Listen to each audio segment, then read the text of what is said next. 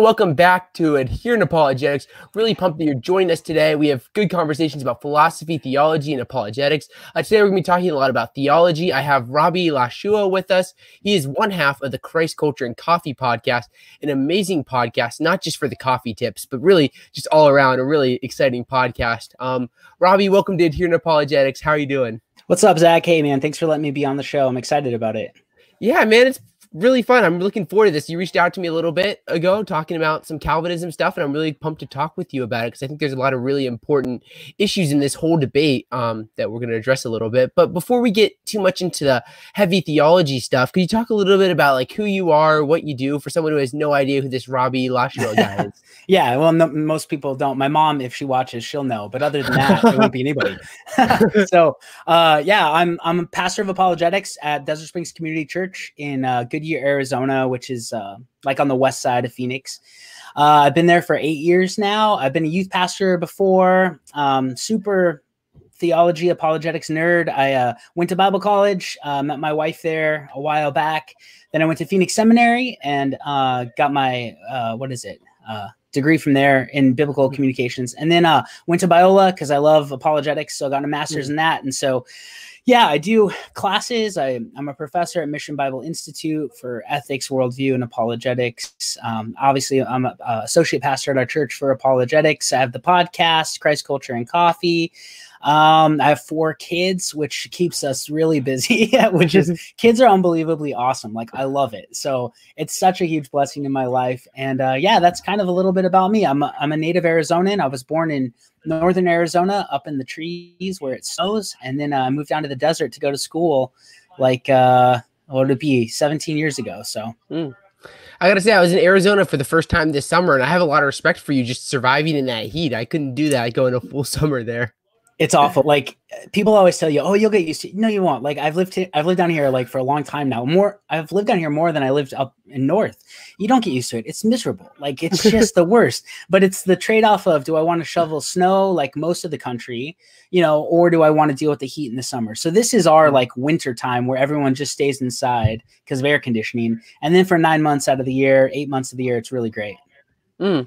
Yeah. So I, before we get into a little bit of the uh, Calvinism stuff that we're going to be talking about, I mm-hmm. do know that you told me you are uh, were a classmate of the man called Vocab Malone that maybe a yeah. few people might know about. So do you have any like embarrassing vocab stories you can share so that people can just no, mess with? no nothing I can share. No, I'm just kidding. No, he's man, I love that guy. He he's doing such great stuff and he has been for a long time. I remember like when we were in school together, he was doing a lot of his hip hop stuff. And so we actually had him come out to our church to do a youth rally event uh, where he did, I'm pretty sure it was the halftime show of the 2007 or 8 Super Bowl. It was the one where the Arizona Cardinals and the Pittsburgh Steelers were in. Hey, Steelers, yeah. Yeah. So, long, well, hey, I'm from Arizona. So I wasn't too stoked about that. maybe bad territory to bring out, maybe a little bit of a too much of a rough memory for yeah. you. Yeah yeah but anyway uh it was it was then and yeah he came out to the church and did like a hip-hop i think he did halftime which was way great because we had another band to do after it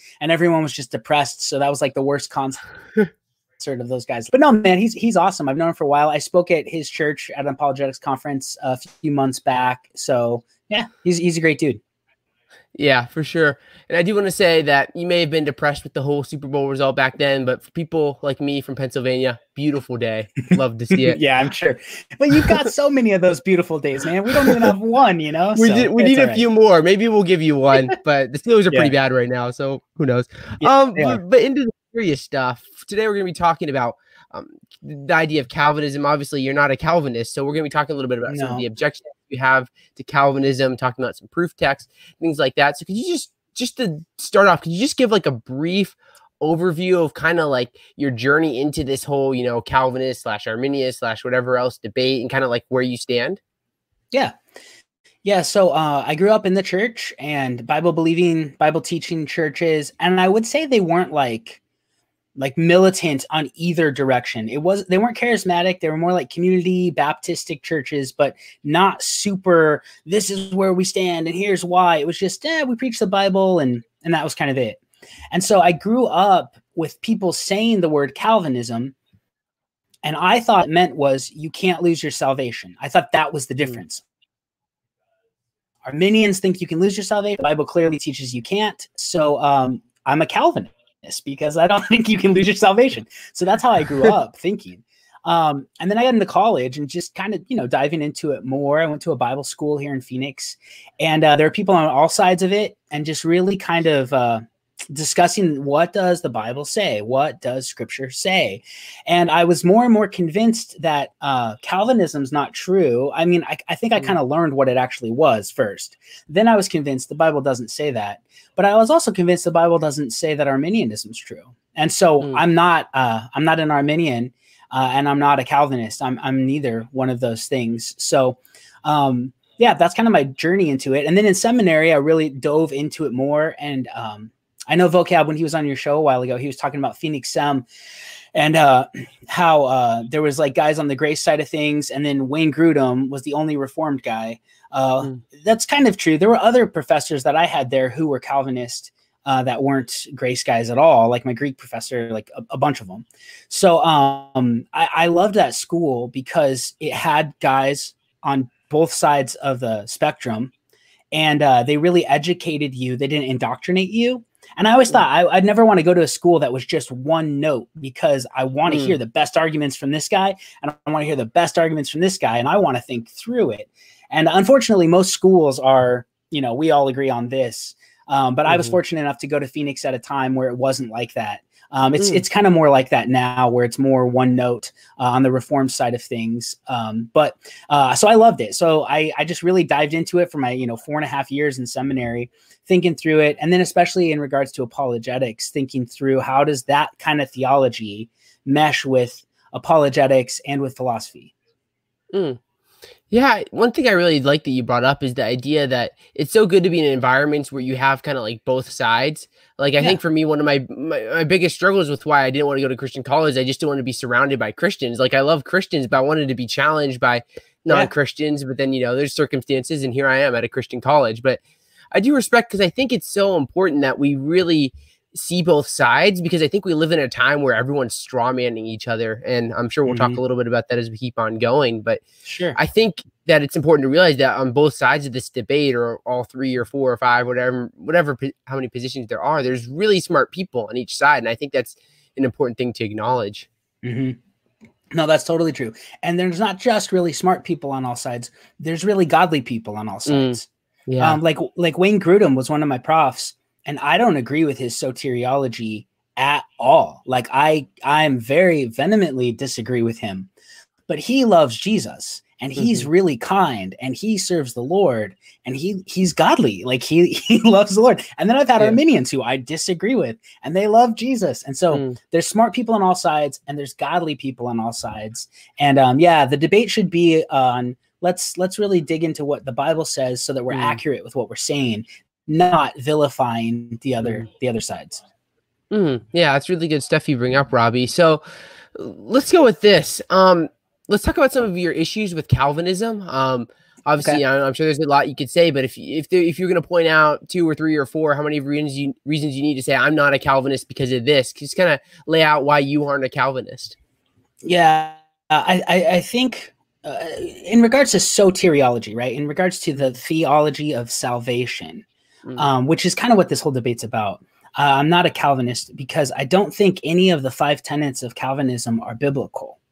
Mm-hmm. Um, and when you, th- the hard thing with this debate is there's people who, like I used to, call themselves a Calvinist and they don't know what the teachings are of the Reformed theology of mm-hmm. Calvin, but then later on developed by his son in law, Theodore Beza and Perkins and all these guys. So they don't know the theology, they just have labeled themselves with that. And so it's important to acknowledge right up front there's a spectrum of belief when it comes to calvinism right there's people who say they believe in the, all the five points but they don't define the five points the way that the theology yeah. does or there's the four pointers or the you know so there's a spectrum so i'm not arguing against people I'm, i want to argue against the theology and the ideology of calvinism um, especially what, what you know was often called hyper Calvinism, which honestly I think is only the only consistent Calvinism.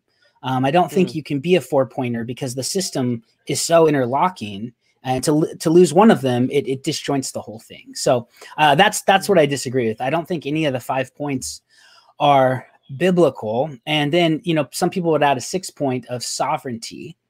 And I think that that's important because um, sovereignty has gotten masked as uh, determinism in the Calvinist system. And it, it actually mm. goes all the way back to Augustine.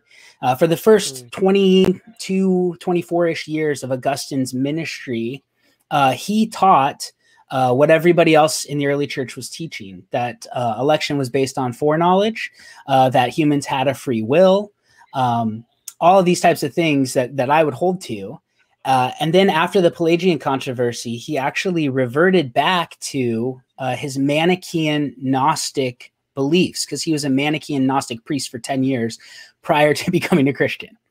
Mm-hmm. Um, so he imported those Gnostic ideas into theology, into Christianity, and that's what Luther and Calvin read when they were trying to reform the church. Calvin even says in his institutes, I'm not writing anything I didn't find in Augustine. Like, like all of this stuff goes back to him. So I think if you really want to study reformed ideology, you need to look at the later years of Augustine and see what he taught. Um, there's a fascinating book on this by uh, Don, uh, let me grab it here. I don't want to pronounce Ken Wilson. Uh, he got his he wrote his dissertation at Oxford on uh, Augustinian Calvinism, and he's like one of the only four people alive who've read all of Augustine's works, and he's the only person alive who's read his works chronologically. I think that's it. So like he's he's an expert on it, and he points out and shows you here's what happened, and here's when he reverted and imported these Gnostic pagan ideas into Christianity. And so uh, I know that sounds so insane, but I'm pretty sure that that's what's happened based on the documentation through uh, through church history. So with that, um, I don't believe in um, uh, determinism or fatalism, right? And uh, the Calvinists will call it compatibilism. And what they mean by compatibilism is that you are free to do the greatest desire of your heart at any moment. And that's what freedom is. However, it's God who gives you desire, which means mm. you're not free. You do what God makes you do. And I even heard vocab say the first half of that on your podcast. He said, You're free to do the thing your heart desires most. Mm. And it's like, Yes. And where does that come from? Well, it's ordained by God. Uh, okay. So mm. determinism. So I don't think we live in a deterministic world. And if we do, Christianity and how God has communicated himself to us is ridiculous. Mm. Uh, in a deterministic world, I don't need the Bible. Why, why do I need this book to hear the gospel message? When he's just going to force me to do what he wants me to do and then he's not going to allow other people to believe in him because he's forcing them to reject him you know? Mm. how does he hold people responsible for what they do if he's forcing it upon us? Like that's mm. complete injustice right? Um so it just philosophically and apologetically it doesn't work but then biblically it's not there. So sovereignty even the word you know it's a latin word. The word sovereignty is not in the bible. It's a doctrine we've developed from verses in the Bible about God's being in control and God's power. Mm. And I think God's completely in control. Um, I'm not an open theist. I don't mm. think he's learning, right? He's immutable. He doesn't change. But um, I, I think we have to ask the question how has he chosen to bring about his plans? And mm. can God puppet master all of us? Sure, he could if he wanted to. Mm-hmm. I just think he explains that that's not what he's doing and that there's a reason why. So the sovereignty thing, um, I think he's totally in control, but I don't think he has to be a manipulator to be in control. I think he's actually bigger than that, mm-hmm. um, a lot bigger than that. Mm-hmm. So then each point of tulip, I mean, we could go through these. I just, I don't, I don't agree with them at all. The idea that total depravity means you're totally unable to respond to God. Um, I don't think that that's true. I'd say we're pervasively depraved. Like every aspect of us is jacked up, um, but we still retain the imago Dei. Um, in the Old Testament, they were told not to kill because people are made in the image of God. James even says that. So, so we still retain something of the image of God. Um, and I don't think I can save myself. I'm dead in my transgressions and sins, right? Because I can't save me, I can do nothing to achieve perfection. Like we've all fallen short of the glory. If one person breaks one point of the law, they're guilty of the whole thing. Mm. So we are screwed from the get go. Like there's no way to dig yourself out of that hole. but I don't think that means I can't recognize somebody throws a rope down the hole to save me, right? And so that's where I think there's a big difference. So if you accept total depravity in the Calvinist view as meaning total inability, then the whole rest of the system follows. If mm. total depravity is not true, which I don't think it is, and I don't think there's scriptural support for it, then mm. the whole system fails. Yeah. So what do you make of the passages, you know, it'll say like we're dead in our sins or things like that, that, you know, the common proof text for the idea of total depravity. Like, how do you kind of look at that from your perspective? Well, you have to always look at the context, right? And, and everyone will say that context, context. That's how you read the mm-hmm. Bible. Of course, context is king. So, yeah. So, so let's get into it, right? We're dead to do what? Mm-hmm. Dead for dead for what? I, that's always the question is like what does dead mean? Because uh, it obviously doesn't mean you're literally dead because you're alive to be reading it. So, you, so you're not dead well, are right? you maybe you're just like a brain getting like poked or something you never know. Sure hey this could be the matrix. It could be. I don't think it's very probable but it is possible.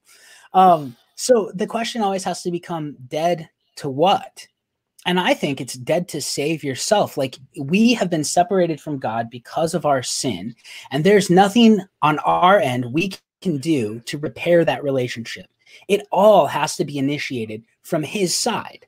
Um, so I think that's what it's referring to when it says dead, because um, obviously we're not dead. It's a metaphor of some type, right? So we have to ask, what is the metaphor explaining? Mm. So let's kind of get just walk through these other points. Um, mm-hmm. Just briefly, I'm really curious on because you said you reject all five. You know, the idea of perseverance at the saints' feet holds some form of eternal security, but we'll, we'll save that best for last, I guess. Um, yeah. But can you kind of just walk through some of these points? Like you got unconditional election, irresistible grace, limited atonement. You kind of just walk through those points.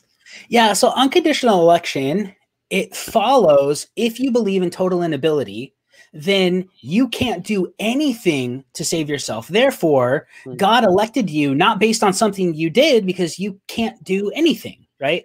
That's the logic. But mm-hmm. if total inability is not true, then you don't have to have unconditional election. And I think that the Bible speaks clearly against unconditional election. I got a couple of passages here. So, Romans 8, right? Huge passage about this whole election mm-hmm. thing.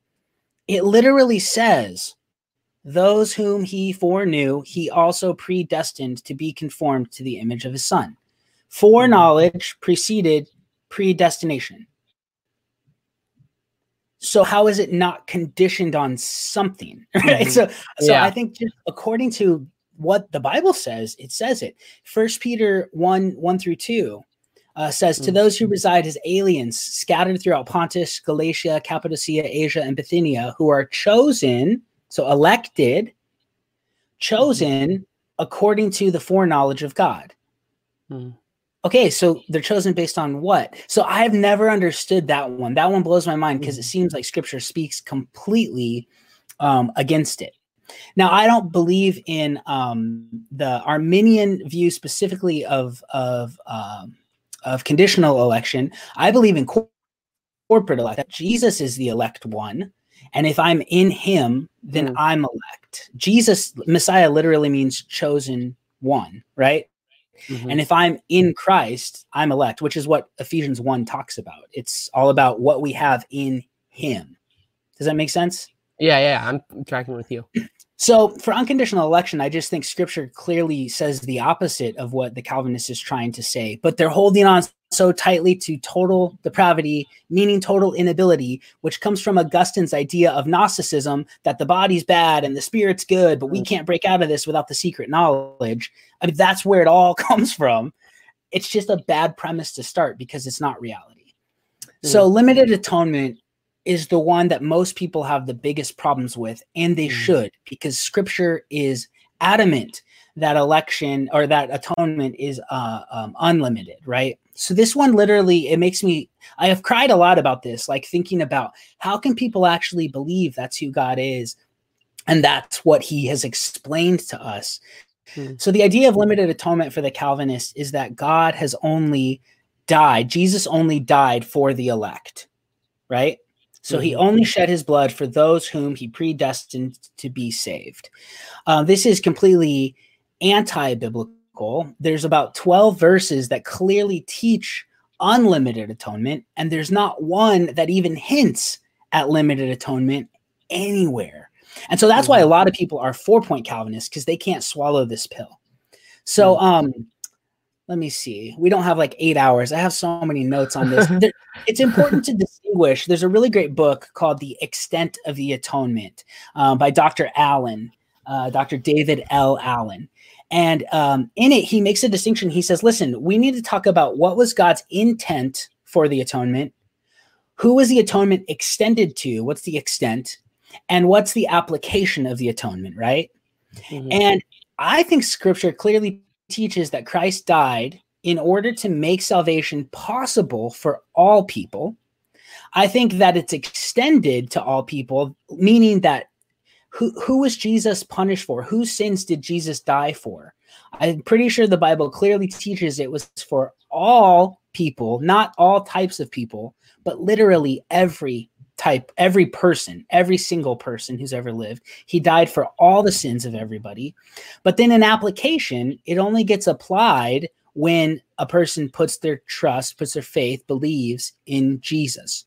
So just because Jesus died for everybody doesn't mean universalism has to come. That's not true because people can reject what he's done. Mm. But see, that's a problem for the Calvinists because you can't do anything aside from God uh, predetermining in the deterministic system what you're mm. going to do.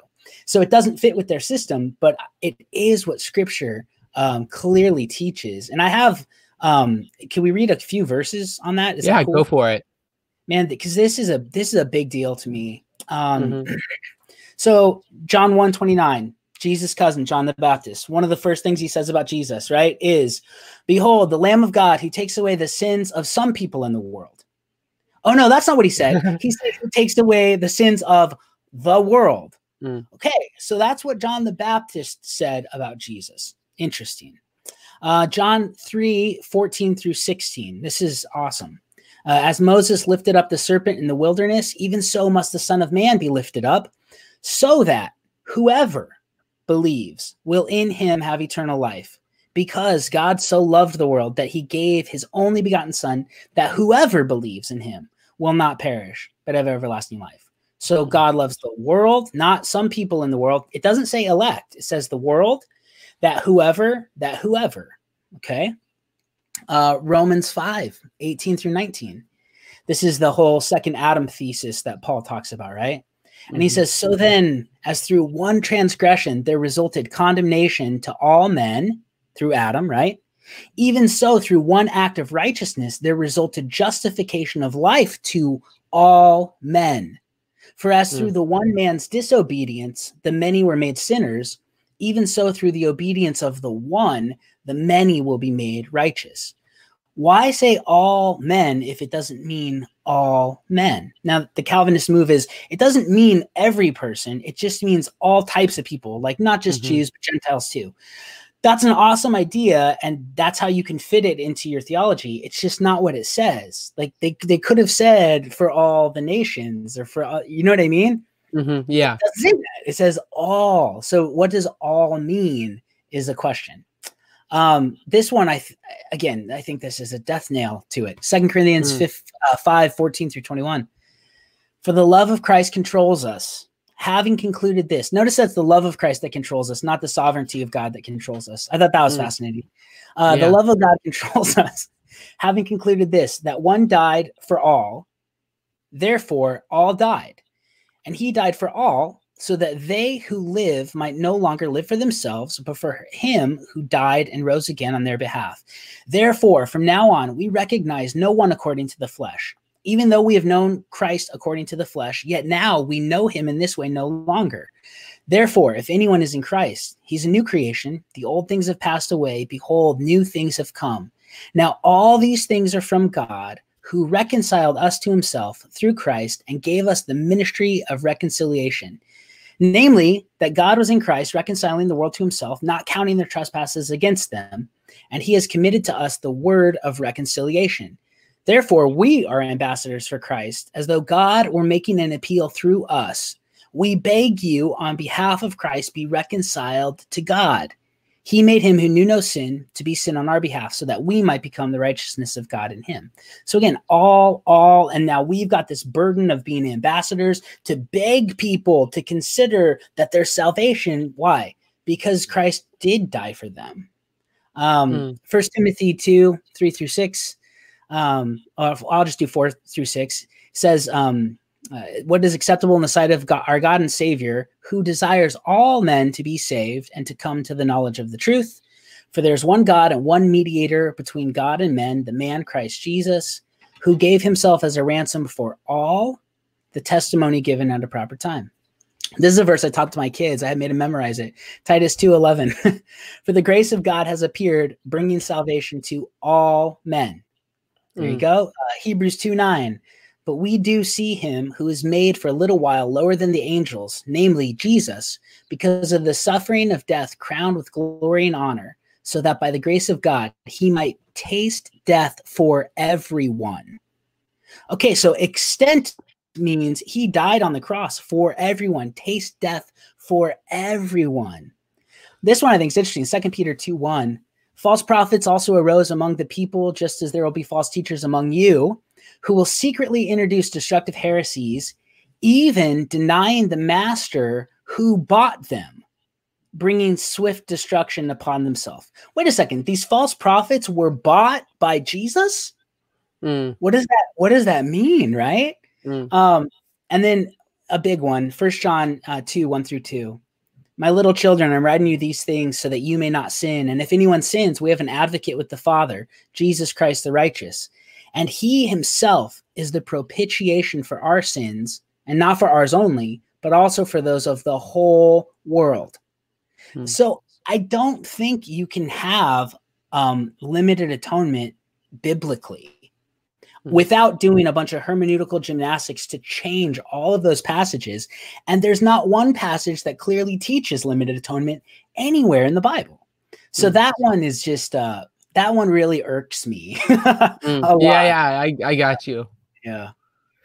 Yeah. So I think the natural um I mean, we could talk about irresistible grace, but I think it's kind of you know along the similar lines. But I think mm-hmm. I think something that'd be really good to transition to here is let's talk about perseverance of the saints because I think it's something that I mean I don't know if you hold to some form of eternal security, but I think it's something that seems very orthodox and at least in yeah. American Christian circles is to hold to some form of eternal security. So can you just talk a little bit about like what, what's your views on that?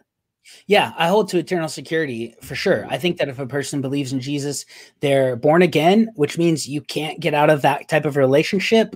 Uh, you know how Paul even says we're adopted as sons? Well, in the hmm. Roman Empire, adoption was more ironclad than being a biological child. So he's hmm. like upping, we think adoption, oh, that's nice. He's like, no, it's like you can't get out of it. If you adopt a kid, you mm. couldn't get out of it. That's what he's saying we have in God. Um, there's nothing that can separate us from the love of God, right? Angels, principalities, demons, height, depth. And then he says, or things present or things to come. Mm. And that means if there's way more sinning in my life to come, that can't separate me from God, right? Mm.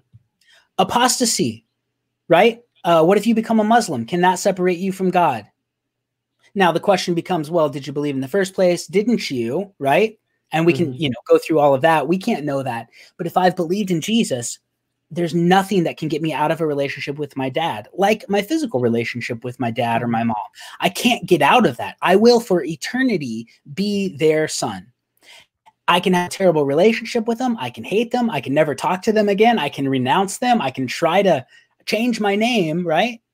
But i mm. cannot get out of that relationship. So i hold to a very high view of eternal security when it comes to perseverance of the saints, um, soft Calvinism would say that's all it means is that you're preserved to the end. Hmm. And if that's what people mean by it, I'm in. If what they mean by it is you have to continue in good works and get better and better throughout your life, and if you step out of line, then you never had it in the first place. Mm. I don't believe that. Mm. Does that make sense? So yeah, yeah, I'm, I'm, I'm totally tracking with you. Um, so yeah, I think there's a couple of natural questions that kind of come uh, from what you laid out here. I think the first one is, what about people that seem devout? You know, you you'd have a lot of atheists to say, "Yeah, I was just a devout Christian," um, sure. and I'm sure some of them are sincere and what they actually believe they were a devout Christian, but then eventually they apostatized, they wandered from the faith, become atheists or Muslims yeah. or things like that. or there's all kinds of people who would believe that they're devout. So how do you kind of look at that from uh, the perspective eternal secu- of eternal security? So, and again, people disagree with me on this, and that, and that's okay. Um, mm-hmm. So I hold to a really high view of when God saves you, it's done. Um, how can he give you the gift of eternal life if it's not eternal? Like, is it just the potential of eternal life that we get when we believe in Jesus, or do we get eternal life? Does that make sense? he yeah. says you get eternal life, not you get to maybe have it later if you prove mm. that you really were good enough. That's mm. Roman Catholicism, right? That's works-based salvation. So I don't, I don't believe that. Um, I would say this: if a person really believes, which again I I can't know, only God knows. If a mm-hmm. person really believes, they can never get out of that. So I think a person mm. could become an atheist and when they die, they'll go to heaven. Um, now people will say that's ridiculous, that's unjust, but I don't think that um, God is unjust or unfair. Uh, justice was completely poured out on Christ and he paid it mm. all. Um, but mm. secondly, um, I also think that God is going to make it fair because there are people who screw their whole lives up and and live like crazy and then they make deathbed confessions right and they don't do hmm. anything for the lord while they live on earth and i'm over here trying to live for the lord and do good and w- what's the benefit does that make sense mm, like what's the yeah benefit? Now i think there's a lot i think there's an abundant life here and now mm. walking with jesus is so much better than doing things on your own um, there's a peace and a hope there's so much but one of the things the Bible clearly teaches in many, many places is there's also a day coming where you'll be rewarded for what you did for Jesus. He literally mm-hmm. tells us, store up your treasures in heaven, right?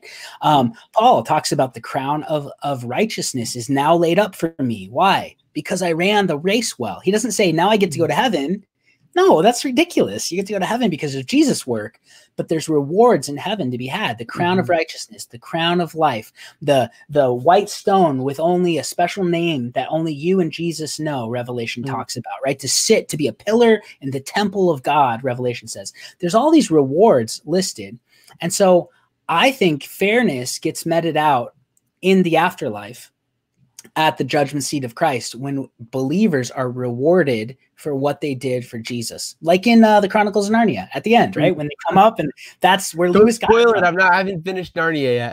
oh my gosh, get get with the times, man. I need to get my. I, am I'm, I'm behind on my literature. School is really killing me. I can't read yeah. the books I want to read, so just blame it on my professors. yeah, I understand, but but that so so I make a very clear distinction between justification and sanctification. Mm-hmm. And I think sanctification is vitally important because there is so much to lose. Reigning with Christ, uh, being called a friend of God. There's all of these rewards to people who take seriously their discipleship.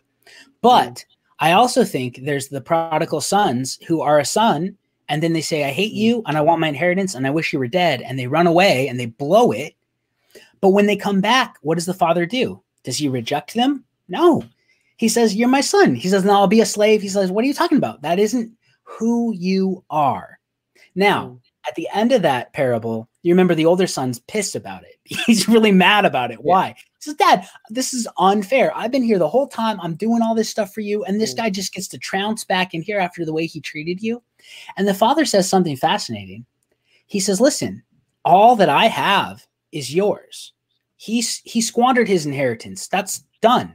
I'm not giving him another inheritance because you were faithful to me. That's what you have. But he's my son. I can't reject my son, right? And mm-hmm. and that's how it is in our relationship with God. So I am a strong believer in eternal security, but I don't think we have to do good works for our justification. I'm pretty sure that's what Protestantism is based on. Mm-hmm. But I do think good works play a huge role in the Christian life and a huge role in the Christian afterlife. Mm. Does that yeah, help? Is that kind of what you were getting at? Oh yeah, yeah. That's that's great. Um, and I think there's one more common objection that you'll see to eternal security. I was talking with a Calvinist like a week ago, a week or two ago. This objection is brought up, and it's like you talk about this idea that like once you're saved, you're saved, and there's nothing you can do to get out of it. Like, yeah, that almost sounds like that sounds a little bit Calvinistic. It sounds like you're denying free will here, Robbie. Um, mm. so how do you look at that from um, the idea that once you're saved, they're saved, that you're saved, and there's nothing you can do to get out of it? Yeah, I think that I think that um, that you have to ask what type of free will do we have as human beings, mm. and um, there's either compatibilism, determinism, or there's libertarian free will. And now within libertarian free will, there's two types. There's hard libertarianism and soft libertarianism. Hard libertarianism is you always can do whatever you want and you can always make a choice uh, in every situation ever. That's not true. Um, uh, a, a, heroin addict at a certain point can't choose not to be addicted anymore, right? Yeah. Be- because of why? Because you made free will choices in the past to hang out with wrong people, to try drugs, to give into peer pressure, whatever. You made free will choices in the past that have now taken away your freedom in the future, right? Like we see this all the time with different people.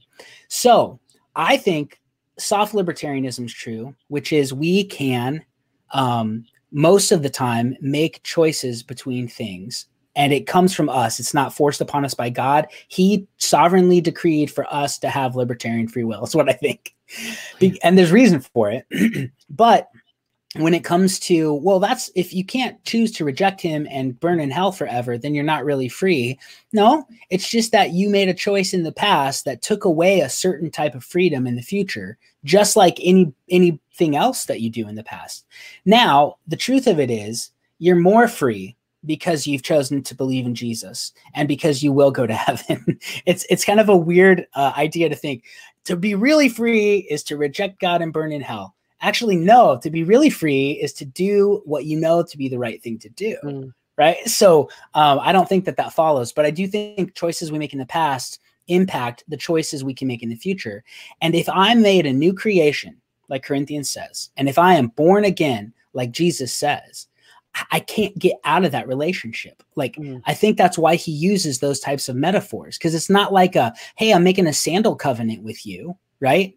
It's not, I make it, it's a totally new covenant. It's different than that. It's very binding. Why? Because it's bound in it, the blood of the God of the universe. How mm. can you get out of that? So that's, that's where I'd stand on that. I don't think it means we're not free if we can't reject our sonship. Mm. Yeah, it's really good you bring up. I'll bring in one last thing as we kind of talk about this idea of eternal security. Um, before we get to a couple more philosophical objections to Calvinism, but the, I'm curious what your thoughts are about the warning passages in Hebrews. There's there's five of them, I believe, and there's mm-hmm. warnings about apostatizing or wandering away from the faith. So yeah. from an from an eternal no, I'm sorry, I cannot talk right now. Um, from the eternal security position, how do you look at those warning passages? Yeah, well, this is what I think. I think this is the one area, not the one area, sorry. Oh, that. This is the one area where the Arminian has some clout about losing your salvation is the five warning passages in Hebrews. Because mm-hmm. just from a cursory reading of them, you go, oh my gosh, look at this, right? Yeah. The question that we have to ask is who is Hebrews written to? Right? Mm-hmm. It's written to Christians, which eliminates the Calvinist idea that, oh, it's a mixture of Christians and non Christians. And so if they really were Christians, they wouldn't apostatize. They have no leg to stand on with the book of Hebrews, I think. The Arminians do, though. So you have to take each one of those point by point, which I mean, I'd love to come on and do that in another show and, and get through oh, all of that because it's so thick. But the question you're looking at is what are they warning about? Is it mm-hmm. warning about death and, and pain and suffering in this life? Is it warning about eternal damnation in hell forever? Because it never says that. Is it warning mm-hmm. about loss of reward? Is it warning about loss of fellowship? What are the warnings about? That and as I think that's the whole crux of the issue. Um, I think sometimes whenever people read the Bible and they see really strong language um, or warnings, that they always equate everything in the Bible with heaven, hell. And it's like mm. there's so much more to what God's doing than just heaven hell. Of course that's a huge issue. That's a big deal. But that's like the the milk, right? Isn't that like the mm. beginning point to the Christian life? Yeah. And I'm pretty sure it's the writer of Hebrews who says you need to push past that because there's a lot more God has in store for his people after the 80 or 90 years you have here. So I think that's kind of the crux of the whole thing. And to dive into each of those and dissect what are they talking about? But I don't think they're saying you can lose your salvation or reject God and, ne- and not be saved into heaven.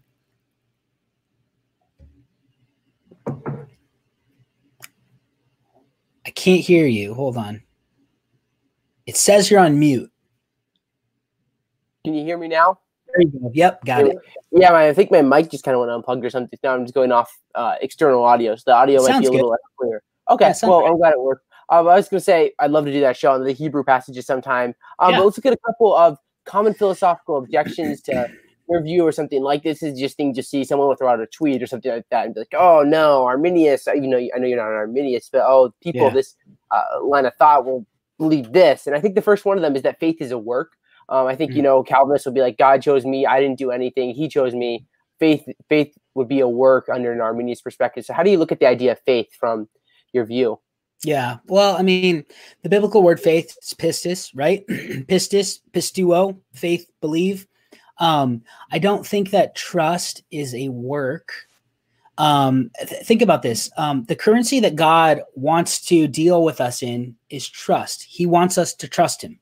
That's awesome. He doesn't want us to work hard for him or pay him. He wants trust. That's that's the deal that he's working in us. So, um, is it a work if a, a drug addict realizes they need help? Is that a work? Is that realization a work? Mm. I don't know if that's a work, right? And I think that that's where we're at is we hear this offer of salvation and you know how can they believe without a preacher and how can they preach without the gospel like we hear the message and we go I need that. That is a work. I don't see how that's a work at all. That seems like a almost like a straw man or they're trying to set up and, and redefine things. It makes no sense to me how that is a work uh, in any way. They can say it, but it doesn't make sense to me to admit I need help is a work. Uh, and I've never heard any AA program say that. Like admitting it is the first work. No, it's a step, but I don't know if it's work, right? It's it's almost yeah. what is it? It's realizing reality. Mm. It's just it's just admitting what's happening is actually happening. It's not living in a delusion anymore. So is that a work or is that just a surrender? I, I kind of view it as just a surrender. So it seems to me that there is work done in order for faith to take place, but the the work isn't on the point of the person who's doing the trusting. The work is on the person who's being trusted in. Hmm. Because in order for me to trust in somebody, they have to show me that they're trustworthy, right? Mm. Jesus did all the work and shows us he's trustworthy. And my role in it is to say, I admit it and I want it that's it. So there is work involved, but it's not on the part of me. It's on the part of the person um, that wants to show they're they're trustworthy. Now, the irony with this whole thing is that the Calvinists somewhat believe in works based, maybe not works based salvation, but works based assurance, right? How can I know I'm really saved? Well, you better examine yourself you better make sure you're doing work so they they get on you know my view because they say oh faith is a work and then i say well assurance is a work for you like like security of salvation is all based on your performance and then how much performance do i have to have right mm. um and uh it, it was just it was crazy i i had you know i've had reformed professors as uh as a student in seminary and one time we were asking a guy how, many how, how, let's quantify it how much good work do I have to have to know I'm in? Mm. Because that's a big deal, right? Like, I need to know, like, okay, so I shouldn't rape people. That seems like a no brainer. But what if I keep struggling with lust, or what if I keep struggling with lying, or like, like how much is too much? Can we mm. put, you know, thirty sins a week? Can we quantify it? Because mm. if if my eternal security is in the balance, I really want to be devout. Mm-hmm. And so we were asking him this, and he looked at us and he said, "You need some." Hmm. And I thought, that's not very definitive to me at all. And yeah. the reason he can't quantify it is because the Bible doesn't teach that. But mm-hmm. the Bible does teach works are important for your sanctification to show God that you love him and for eternal rewards. So, mm. yeah, I don't think that faith uh, is a work at all. And I think it's ironic coming from a belief system that places such a high value on works. Anyway, mm. that, that's, where, that's where I'm at with it. Yeah, yeah that's great. Um, we'll go to a couple of common proof text that you'll get kind of get your thoughts on. Sure. Um, and then we'll, if anyone listening live has some questions, maybe you can hit a couple questions on the way out. Um, but for now, we'll kind of go to some common proof text. I think one of the things I've seen most recently, I know James White and Leighton Flowers are going at it again over um, John 6. And there's a couple verses yeah. there. Uh, verse 37, which says, All that the Father gives me will come to me, and whoever comes to me, I will never cast out. And John mm-hmm. 6 44, which says, No one can come to me unless the Father who sent me draws him, and I will raise him on the last day. Um, so you have these ideas that the Father is giving uh, Jesus people that are, I guess, saved, I guess you could say, if you're a Calvinist. So, how do you look at these verses from your perspective? Yeah, well, a couple of things. Um, let's start with John 644 and then we'll go to 637. Is that cool? Mm-hmm. Yeah, go okay. for it, man. So, John 644 No one comes to me unless the Father who sent me draws him, and I will raise him up on the last day. So, this is the Bible, and I believe this is true. I think that God always takes the initiative in salvation because I'm dead to save myself. I am stuck. I, I, there's nothing I can do to reconcile the relationship with God. He has to be the initiator. He has to be the one providing atonement and propitiation, and he has to be the one who forgives. I basically just say, I'd really like that, right? he says, Here's how I'm yeah. offering it. Do you want it? And I go, Yeah, I, I really would like that. I believe, right? That's that's mm-hmm. what I do. He's always the initiator. So I've got no problem with John 644. And actually I wrote my Greek uh, master's thesis on John 644.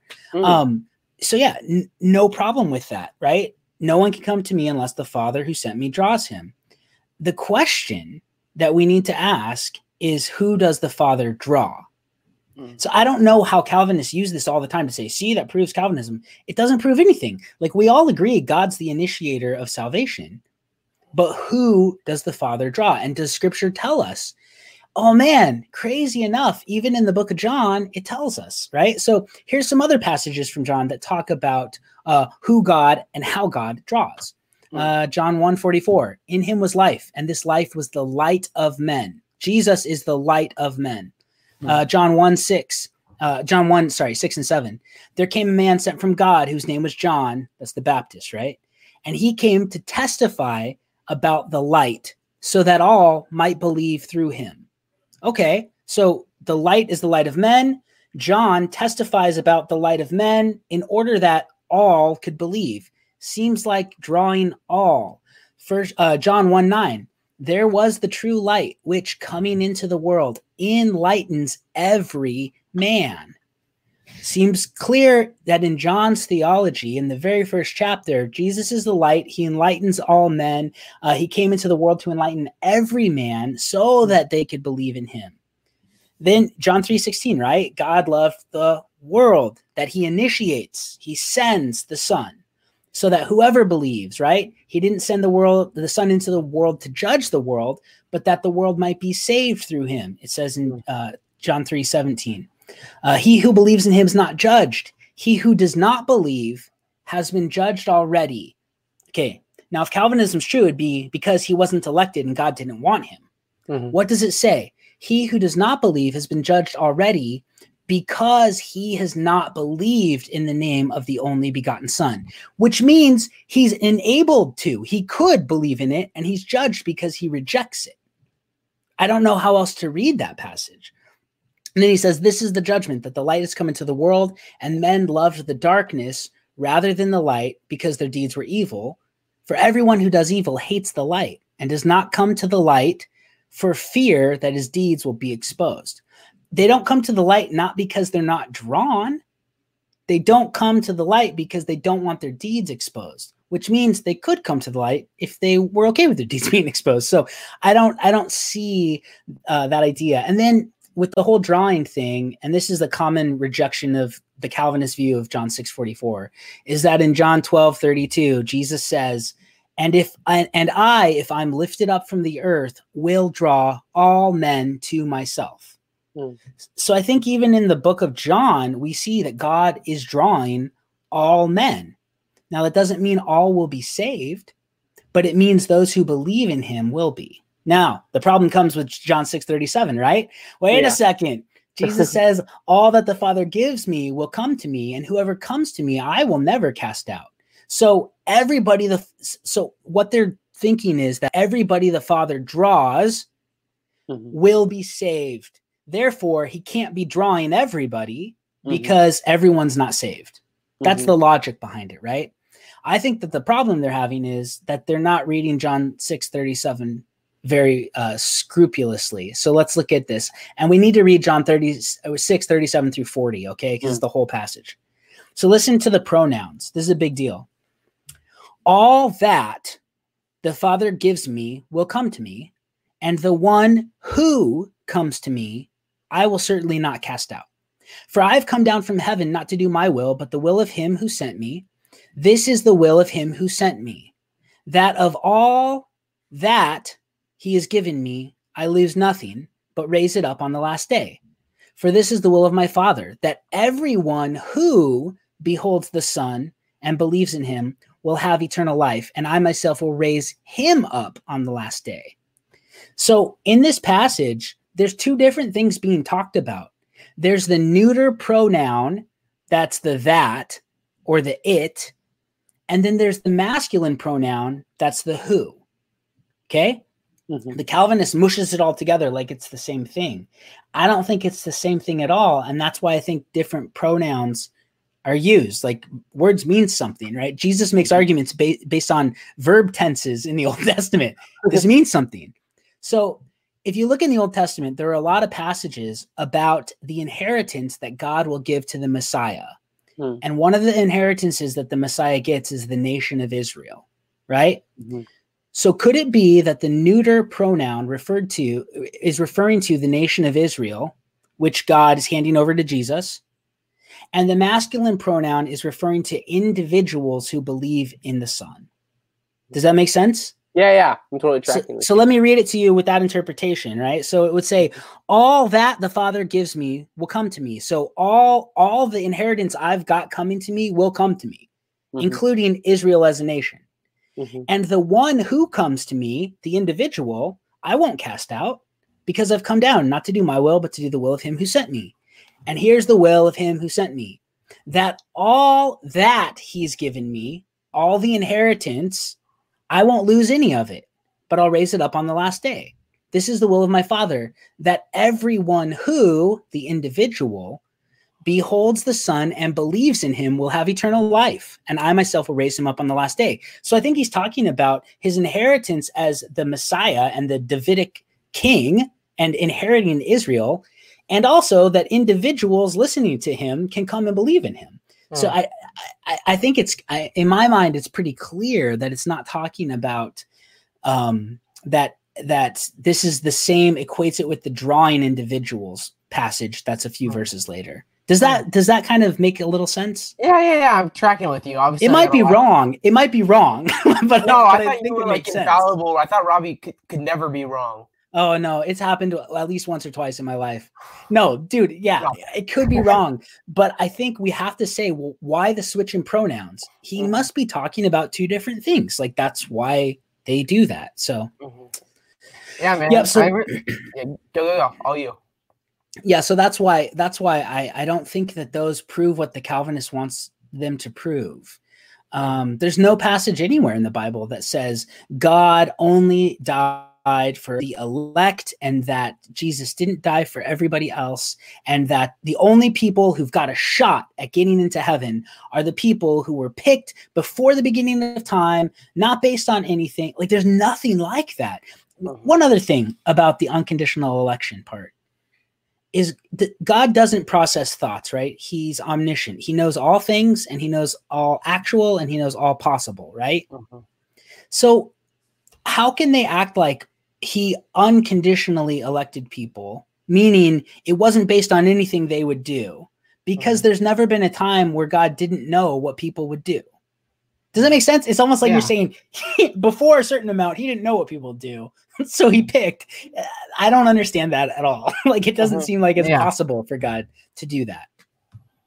Yeah, Robbie, I really appreciate this conversation, man. We got we covered a lot of ground in just about 50 minutes. The time's flown by. Uh, I'm curious just to wrap things up here. Uh, first off, do you have any kind of like last thoughts, stuff you want to get off your chest before we wrap things up? And then after yeah. that, feel free to just plug all your stuff. Yeah. One thing I think is a big deal is that God explains himself to us in the Bible as love. Uh, First John talks about that, right? God is love. He doesn't say he's sovereignty. Um, the great faith, hope, and love, right, are there, but the greatest of these is sovereignty. No, love, right? Yeah. Love, the love chapter. What's the greatest commandment? Love God with everything you've got and love your neighbor as yourself. Love covers over a multitude of sins, not mm. sovereignty. So th- there's all these passages that are all about God being motivated because he is love. God mm-hmm. loved the world that he gave his only son. Not God decreed sovereignly, he loves, right? So I think that that's the crux of the whole thing.